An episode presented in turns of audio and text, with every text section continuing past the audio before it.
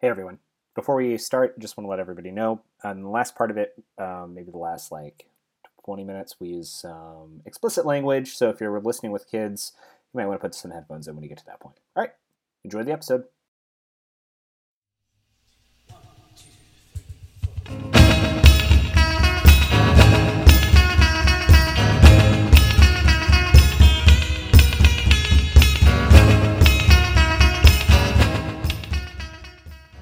Acts 2 is such an important part to evangelicalism and starting churches. Then why have we not solved world hunger and world poverty?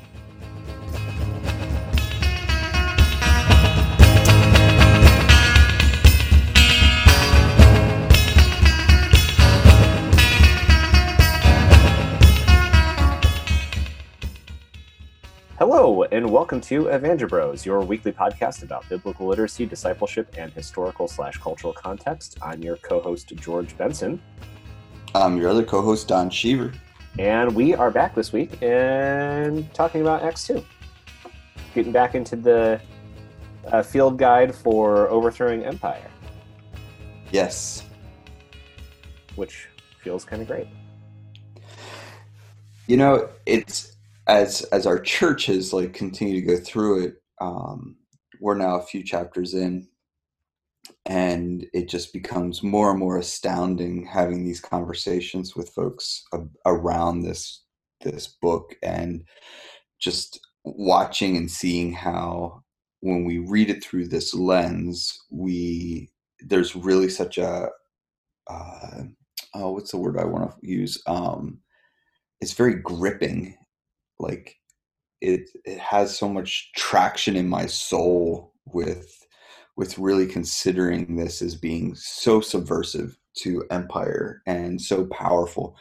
Um, so i'm really excited about the discussion. I'm really glad that we're getting to do this with our listeners and i hope that they get the opportunity to, to kind of read along with us and uh, and think about this too um, because it's so important Yeah, uh, and you brought up something that I wanted to mention that I forgot to at the very beginning, which is uh, there are two episodes in your feed this morning from us. One is me reading Acts 2 to you.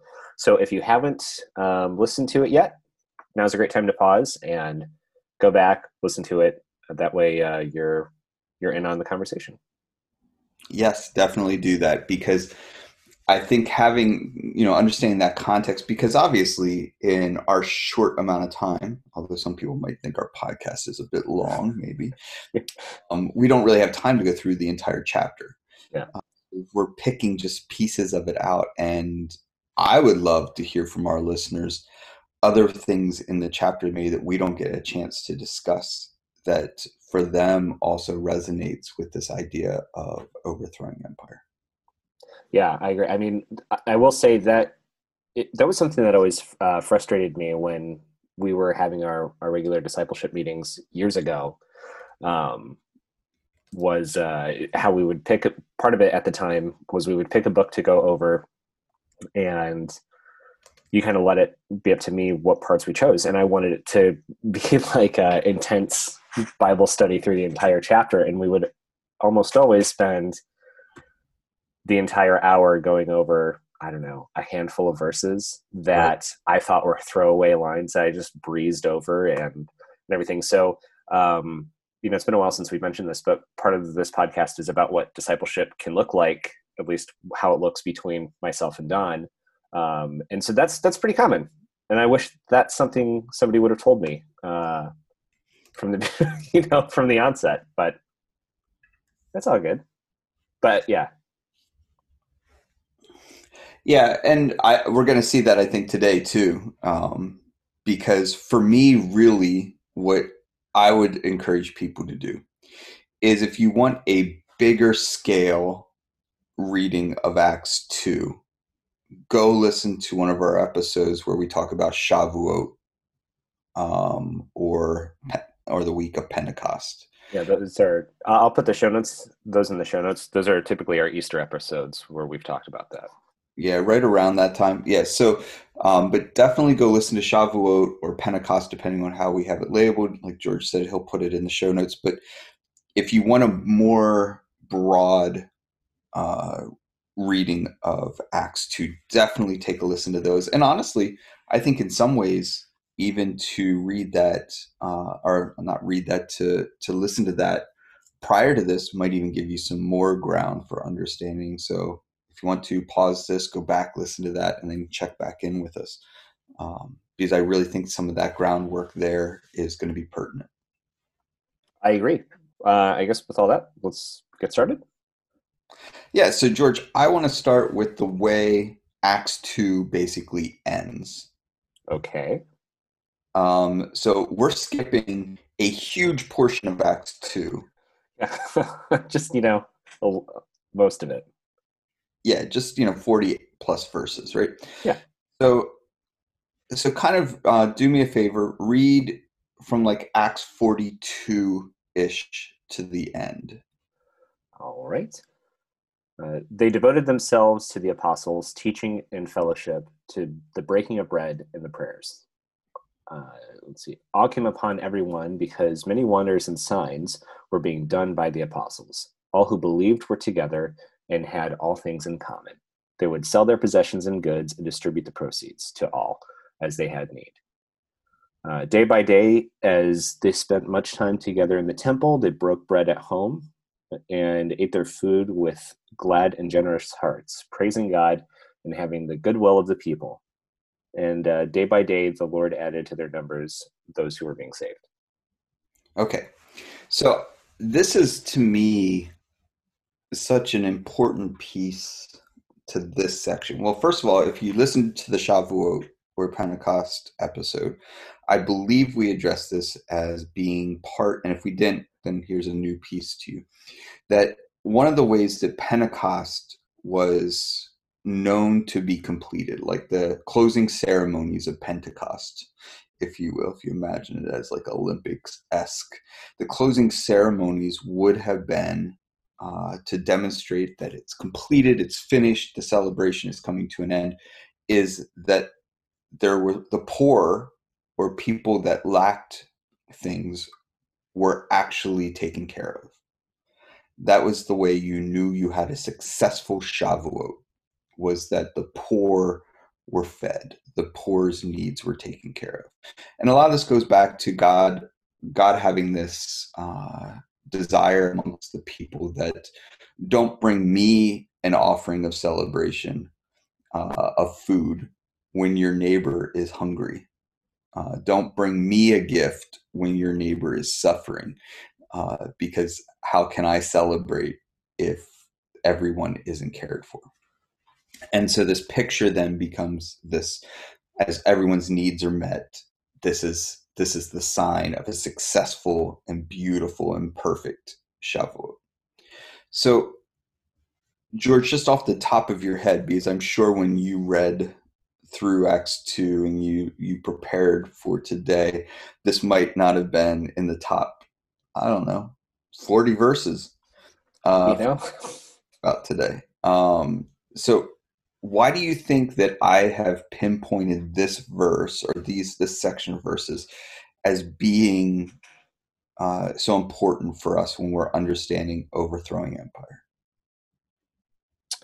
Well, um, if we're thinking in the context of of the church at the time and being under the thumb of Rome, mm-hmm. um, and I believe we've even talked about it on this podcast. I know we've talked about it um, personally. One of the one of the images that comes to mind is when they would start throwing bread before the games. Mm-hmm. Rome would. Um, yep. What was that? Breads and circuses. yeah. been called. Yeah.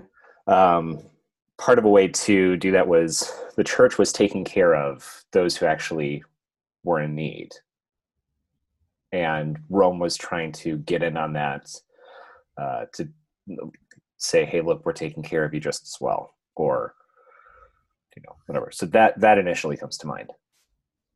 So why why do you think that that's significant? Like, what are some of the implications of the church doing this or the people the faithful I, am still just so you know i think church is okay but that's a bit anachronistic because this is still very much Judaism at this Yeah. point. Yeah it's yeah those they, they were not separate from each other that's you know doing this. yes thank you Why is this? Uh, why is this significant with Rome? well if you've got your needs being taken care of by somebody or your your your needs are being met then it gives you time to think about other things that um, might not be good as in you know if i don't have to worry about where my food is coming from today then it gives me time to look at all the other injustices around me and have the energy to do something about it Right, that's spot on. Right, like this whole thing of like sometimes when when all you're when you're trying to survive, there's a there's a statement I heard someone say one time when I lived in Blacksburg. I had never heard it before, but they said they wanted to move from survive to thrive, and so kind of using that when you are trying to survive, it's it's nearly impossible to thrive. And as long as you're in a situation where survival is your goal, you don't have the energy, means, uh, ability to fight against other things, right? If you're just trying to get food on your table, then you don't have time, or you also don't want to risk uh, losing what little bit you have. Does that make sense? yes it does So this this verse becomes really important in that not only does chapter 2 set up this new exodus imagery of Mount Sinai and the giving of Torah and the baptism and the salvation of 3000 um, and again salvation in the form of safety uh, and rescue.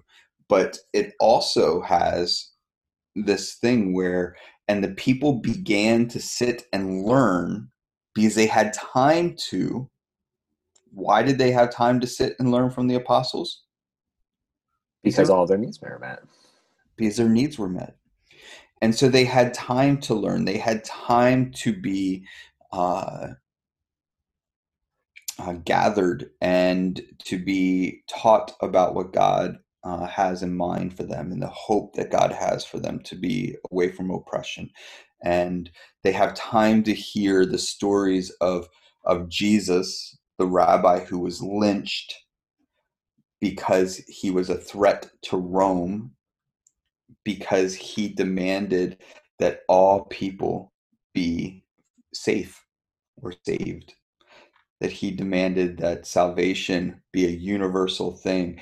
And that was a threat to Rome, who Rome imagined they bring salvation, but they bring salvation by defeating their enemies and conquering their enemies and Jesus brings salvation. Like, how would you describe the way that Jesus wanted to bring about safety versus Caesar wanted to bring? So, Caesar, we have Pax Romana, is how Caesar brings about peace or safety, right? How would you, what would you describe as Jesus' uh, ideal or method of bringing about peace? That's a good question. I don't know if I've ever thought of it like this. Um, I think we do right because we only make we make salvation so spiritual that we think jesus just wanted everyone to say a prayer yeah. So what what comes to mind initially about this, and this is me going off the cuff, is I think about the feeding of the five thousand and um, those who gather around him to hear his teachings are that, are typically fed or healed. mm-hmm. And so those two things allow time to eh, eh, now you know to think about the teachings and and the same thing that we're talking about it seems like that uh man i'm gonna i i sorry i've got like a couple of things going on in my head right now because i've never thought about it like this I, would really love for you to keep processing this Yeah. and be, we can edit out chunks, uh, pause. But I would love for you to keep processing because I think what you're kind of experiencing processing with this is really what maybe some of our listeners are going to experience too with it. That this is a new way of thinking about what did Jesus have in mind with the way that his kingdom that he was bringing about would rule and bring about peace in opposition or in direct conflict with the kingdom of Caesar. Yeah. So we one of the things that has kind of always um, fascinated me, and I've I spent a lot of time thinking and, and, and writing about is the concept of what the kingdom of heaven is and how that for me has shifted over time um, uh, from being a purely spiritual thing to salvation being after I die to like even before our salvation episode, which I'll, I'll link in the the show notes too, because I didn't realize how much that would tie into this um, about being here and now. You know, bringing the kingdom of heaven to earth on earth as it is in heaven. Uh, and so the idea of Jesus bringing peace in that way, you know, normally I would have, I, I don't know how I would have responded if I didn't spend time preparing for this episode thinking about Shavuot. Right. Because now I'm just tying his teachings to the concept of everybody having their needs fulfilled. Yeah. Which is an abstract idea, at least it was for me growing up in American evangelicalism. Mm-hmm. But you know, as we shift this, uh, or as I continue to shift and, and deconstruct and reconstruct my my concept of Jesus's teachings to a more physical, tangible thing, the the power of of ancient Judaism or the Hebrew Bible continues to show itself in ways that I didn't realize I was suppressing. Mm. Yeah. So, so what would you say? Like whether we use Torah, which I think is a good thing to use, as a system of laws for a kingdom, God's kingdom, mm-hmm. or we look at the way empire functions. What are some key differences? Which what is what is the shift between between those two things? Do you imagine? Ooh. Um, I mean, one would. my, my initial thought is there are things that are um, non-negotiable about helping those who are in need. Mm. The bootstrap mentality isn't there. Yeah, or the or the shaming of of of need. So who do you who is empowered in each of these? I'm not sure I understand the question.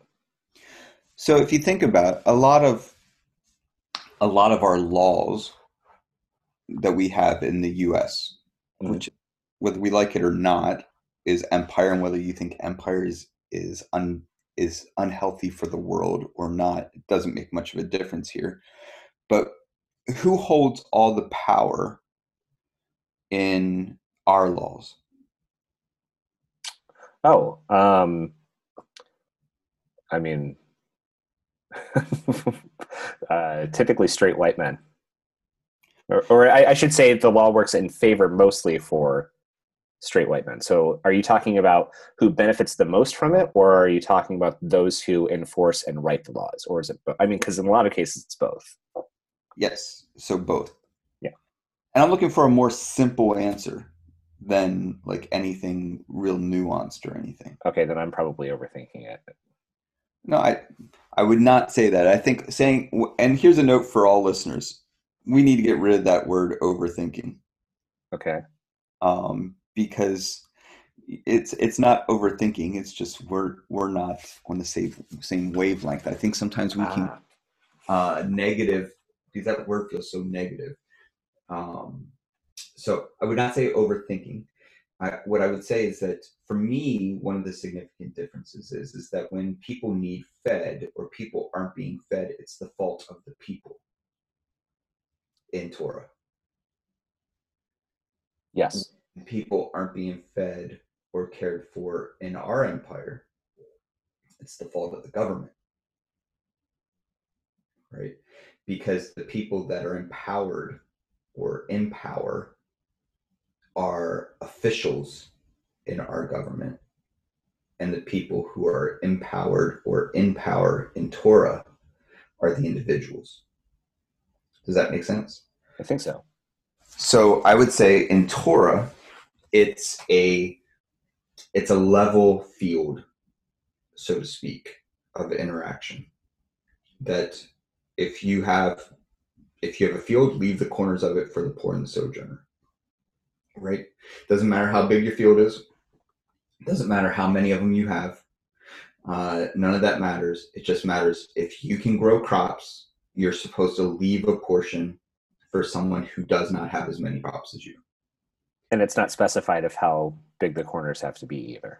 And it's not forced in, or taken from you. It's not like taxes, right? Um, instead, it is voluntary. Uh, it is you know there's the imagine that you'll be held accountable by god f- for whether or not you were generous but there is no uh, penalty on earth for such behavior right and whereas in like something like rome or something like uh, the united states um, the dependency becomes on the government or on the leaders to care now, nothing's stopping us from leaving the corners of our field, but in a lot of ways, Empire does not want us to leave corners of our field. Why does Empire not want us to leave corners of our field? Oh, because then it gives people time to consider what's going on around them, like we spoke about earlier. Yeah, because we have a great saying, right? Don't bite the hand that feeds you. And so, if empire is what is sustaining your livelihood, sustaining your life, sustaining your way of life, sustaining your means, doing whatever it might do, it's don't rock the boat, right? Because you're not going to like what happens in the system if you do, right? Um, and this becomes a really powerful thing that we overlook with government or we overlook with empire is that empire controls. Now, I, I want to be very clear. I'm a huge fan of social services by our government to make sure people are taken care of. Yeah, agreed. Every thing becomes extraordinarily dangerous because it also becomes something that's very difficult to get out of because the way it's structured keeps you dependent on the government. You know what? A, a great example of this is so we're still in the in a pandemic, and the federal aid just ran out or expired this week. Right, the additional six hundred dollars. Right? Yeah, um, and you know there are people who are in power talking about how that extra six hundred dollars uh, prevents others from looking for jobs and is a deterrent from that. But something that I never expected to have happen is I, I some fairly um, conservative people I know who have uh, spent some time in their life talking about the negativities of these social services, who have relied on them for the last couple of months because of the pandemic, uh, have started to change their tune because they realize how little you actually make on that.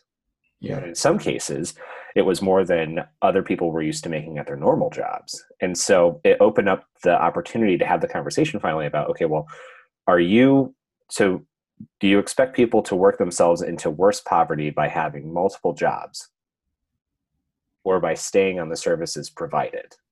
Right. Yep. And and this becomes a prison in and of itself right and and this is where again we, we it becomes very very complicated like um I read an article. I, I don't know how true it is to this day, but it was probably a decade ago, maybe longer, um, that basically talked about that if you took all the the wealth of just evangelical Christianity in the United States and you distributed it, you would solve world poverty right? Like just if you took just the wealth, not and I'm not talking about about like every evangelical in the US is becomes, you know, dirt poor, gives everything up. I'm talking about if they gave just their surplus, what they had extra, that it could actually solve poverty around the entire world. That to me is astounding, right? But why don't we do that? if that is a possibility and acts 2 is such an important part to evangelicalism and starting churches then why have we not solved world hunger and world poverty because we have a weird relationship with socialism we do i and mean i'm sorry and deservedness yes oh my gosh right? Like somehow we imagine Jesus saying, uh, I saw you, you were hungry, and you fell within a certain threshold of income. And I watched for a few years to make sure that you put in enough effort to try and find jobs and stuff and education to improve your income. And then after studying those things intently, I fed you or we imagine it as God saying, Leave the corners of your field for those whose income and household size are a certain amount that they qualify to take from the corners. And that's kind of how we read into the text. Like, well, people are going to take advantage, aren't they? You know, I used to run food pantries. Yeah. I always thought I always used to love to take a bag of groceries from the food pantry with me when I would go speak where I knew it was going to be affluent, predominantly white folks. And they would say, because inevitably the question would come up um, well, isn't there a danger that people will just, instead of like going out and getting a job, that they'll just uh, want to eat from the food pantry? and I would put the bag of groceries on the table and say, anyone here want to, for the next few months, just eat the food that's in this bag? You know, and, and who here wants to do an experiment and see how long they're willing to just eat the food that they can get from my food pantry?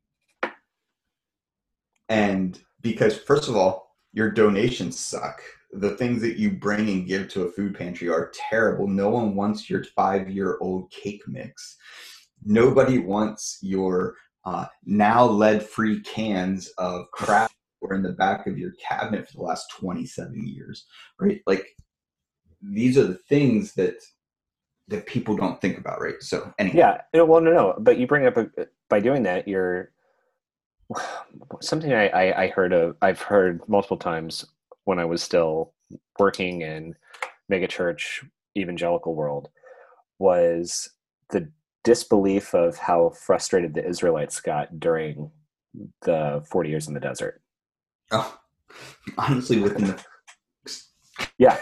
Well, and, and so she's like, I don't get it. God's providing everything. What? Just walk and follow around. All right. You eat the same friggin' thing from the food pantry for a month and see how you do. Right. Yeah. Sorry.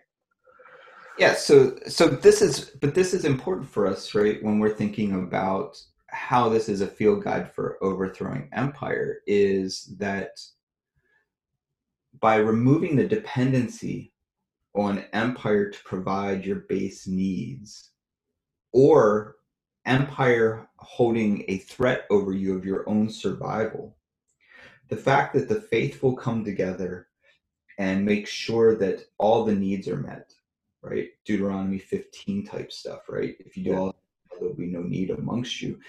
If that if you do that, if you live that out in such a way, then all of a sudden you, can you can be heading up a revolution. Right? I think in a strange way the pandemic has caused this. I think we can see the pandemic where because so many people have already lost their jobs. They have nothing left to lose. They've lost their jobs, they've lost their income, their their further education, their college education is up in the air. What's going to happen next? All of the uh, all the things that they were investing in for tomorrow has vanished. I think this is why the uh, the uh, protests have remained so consistent Oh over yeah. and months and months since George Floyd's death. And I, I mean, obviously, the the murder of George Floyd was obvious, tragic, and horrible, and was the motivation. And I think it still motivates. But I think the fact that people now have lost so much in the pandemic that it's like I might as well go protest now. Um, Yeah, which is really shitty to to say. I mean, you know, you think about Ferguson in 2014. If the pandemic had hit then, we probably would have seen this outcry. And how many uh, Black lives were unfortunately ended too soon by police brutality or just in general um, that we should have given a shit sooner. But now that we have the opportunity to say, well, I guess I can't go to work, so now I might as well start giving a shit. Which you know this is where i would i'd be careful because i think this is the brilliance of empire is that they have us so busy that we couldn't give a shit. It wasn't exactly. a decision and give more of a shit now as we use that phrase way too much Yeah, they did with ferguson. It's more so that now the end of the rope is so much closer. And that's been that's been brought about a lot not just by the constant perpetual ongoing everyday seemingly brutal murders and police brutality but also then the pandemic that has eliminated jobs and income and future and health and lives and everything else that it just feels like i've got nothing to lose now Yeah. and where empire has been successful at placating us is always giving us the impression we have something to lose. I mean, this is how someone like Trump uh, becomes a, a a huge fan favorite in the world, at least early on. That Hmm.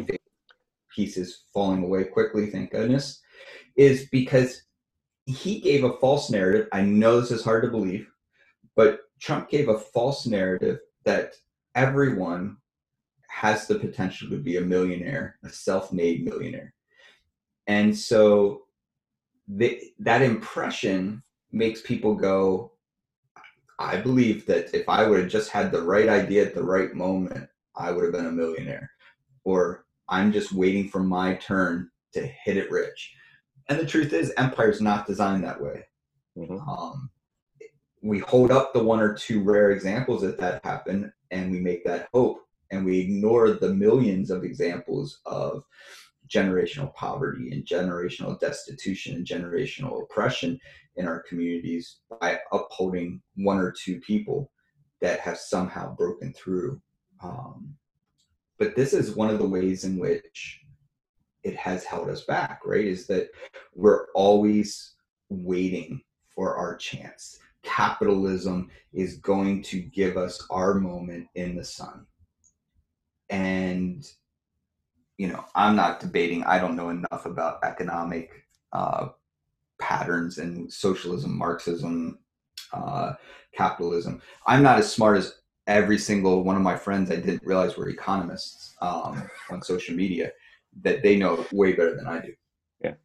Um, so so again this picture in acts 2 is really powerful um, because you just have someone who is considered one of the great threats to Rome lynched to put everyone in their place. You are creating a scenario in which people should be scared and hiding and getting quote unquote back in line. Instead, the followers of this victim of uh, government assassination, uh, the followers of that instead come together and start growing and start bringing people and saying safety isn't with Caesar. Look what Caesar does when Caesar doesn't like you. So safety isn't under Caesar, safety isn't under Rome. But let us tell you about Jesus, whose ideas of safety were in caring for all the needs of the people. Is is that all kind of no? It, it makes sense. I mean, the you know, in case you our, our listeners have forgotten, in a chapter beforehand, we're hiding in the upper room. So we go from, you know, the idea of wanting to be safe and secure and away from those who just killed our, our teacher and spending time with him, you know, uh, pre-ascension, to now we are out in the open, ensuring that. What was that? during a major festival. Yeah. By a million people there. It's not hard to find them. Right. And they're standing on the steps of the temple. Right. Because when in Acts 2 it says the house, it's not referring to the place where the upper room is, it's referring to the temple. Acts, if you'll notice as we read through, will often refer to the temple as the house. Uh, so that's a really important piece to remember too. So when they're at the house, it's not that this preaching took place out a window of the second floor of the upper room. This was taking place on the Temple Mount itself. Yeah, and they're still participating in in the Jewish festival at the time. They're not separate. They are one in the same as they were meant to be. Yep, they're not hiding. They're in public and and their message of of freedom from the oppression of Rome where they can go from one corner of the earth to the other corner of the earth, empowering people. This is where discipleship is so significant in understanding everything is that you know discipleship the whole point of discipleship is to empower people right yeah. when when jesus disciples or when i disciple someone the point isn't to make a mini version of me. And I would even argue the point wasn't to make a mini version of Jesus, because if so, then Jesus wouldn't say something to the apostles such as, now go and do greater things than these, right? Because if it was just a mini version of Jesus, they would have a ceiling of him. Yeah. He seems to imagine that their ceiling is higher than what he provided for them. And so instead, it's discipleship is about empowering people to go and change the world. Um, which, let me tell you, Empire doesn't want. Uh, go ahead. Did you have a thought? Yeah. Um, naturally, when we talk about this, sometimes I think of Star Wars, and I think of the the, the Luke Yoda relationship. But more importantly, why the Last Jedi is the best Star Wars film. And you can email me if you don't agree. That's fine. But there's a scene where after Luke refuses to train Rey, and then he trains her a little bit, and th- they have their conflict and they leave. Luke goes to bring down this, you know, Jedi temple-ish relic, whatever, and uh, the ghost of Yoda appears, and they have this great heart-to-heart, and you realize that Luke was always the character in the Last Jedi. He was on the natural progression to be, and as they're watching this thing that's on fire, uh, Yoda says to Luke, um, "We are what they grow beyond. That is the true burden of all masters." And when I saw that, that was just like the the perfect image of how discipleship should work. Yep. Yep. I mean, I would be like there's there's this thing within the people I've discipled, you and others, right? That I want to see you guys do and teach and disciple uh, in a manner that I'd never dreamt of. Like to me, that will be this that this whole effort of discipleship has been worthwhile and successful. Um, it's not worthwhile and successful if people just say, "Oh, Don's a Don's a teacher that I admire I like, and I got to learn from him for a couple years." Well, that that's kind, thanks. But if you truly want to uh, celebrate the discipleship process with me, then going and discipling others and going and doing more is is what will make me dance yeah i mean and i you know i feel like recently we throw it back to the great commission. This is the you know this is why discipleship is so important versus making converts. Right. There's a lot of time that it takes to do this. I mean in galatians i think it's 2 paul talks about taking 14 years to learn after he converted or yep. you know the scales fell from his eyes and none of this happens in a vacuum and that's the unfortunate part when you remove history and context and cultural context with the bible mm-hmm. is we we see this 66 book book that we imagine happens in a quick succession right yeah i think today if we think about the difference between a convert and a disciple a convert is someone who, uh, man, this might be a really bad analogy, but I'm going with it anyhow, George. A convert is someone who will post on Facebook or social media that they think uh, that something needs to be done about police brutality.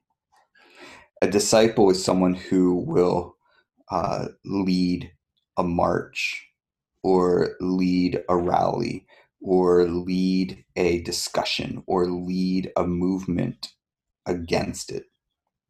Uh, a convert just says, I agree with the principles stated. A disciple says, I am going to empower as many people as I can to fight this. Um, and the church, I would argue, has fallen into bed with empire just by not making disciples anymore. That in some way empire has won because the church doesn't empower people anymore. It just looks for agreement. It just looks like, yes, we agree with these terms and these ideas. And that's all. And I'm good. That's all I need to do. I just need to agree with this and I'm in. And what the church needs is not converts that are in agreement, but they need disciples who are empowered to always challenge, always push forward, always fight for change and justice and mercy at the cost of empire, not at the cost of others. But that's dangerous. And if the church were to start doing that, the church becomes a threat instead of uh, a political party. And the church would much rather be a political party than it would rather than threaten empire. And that is a sad, sad day. So, so about taking care of the needs of all of those around us. Yeah.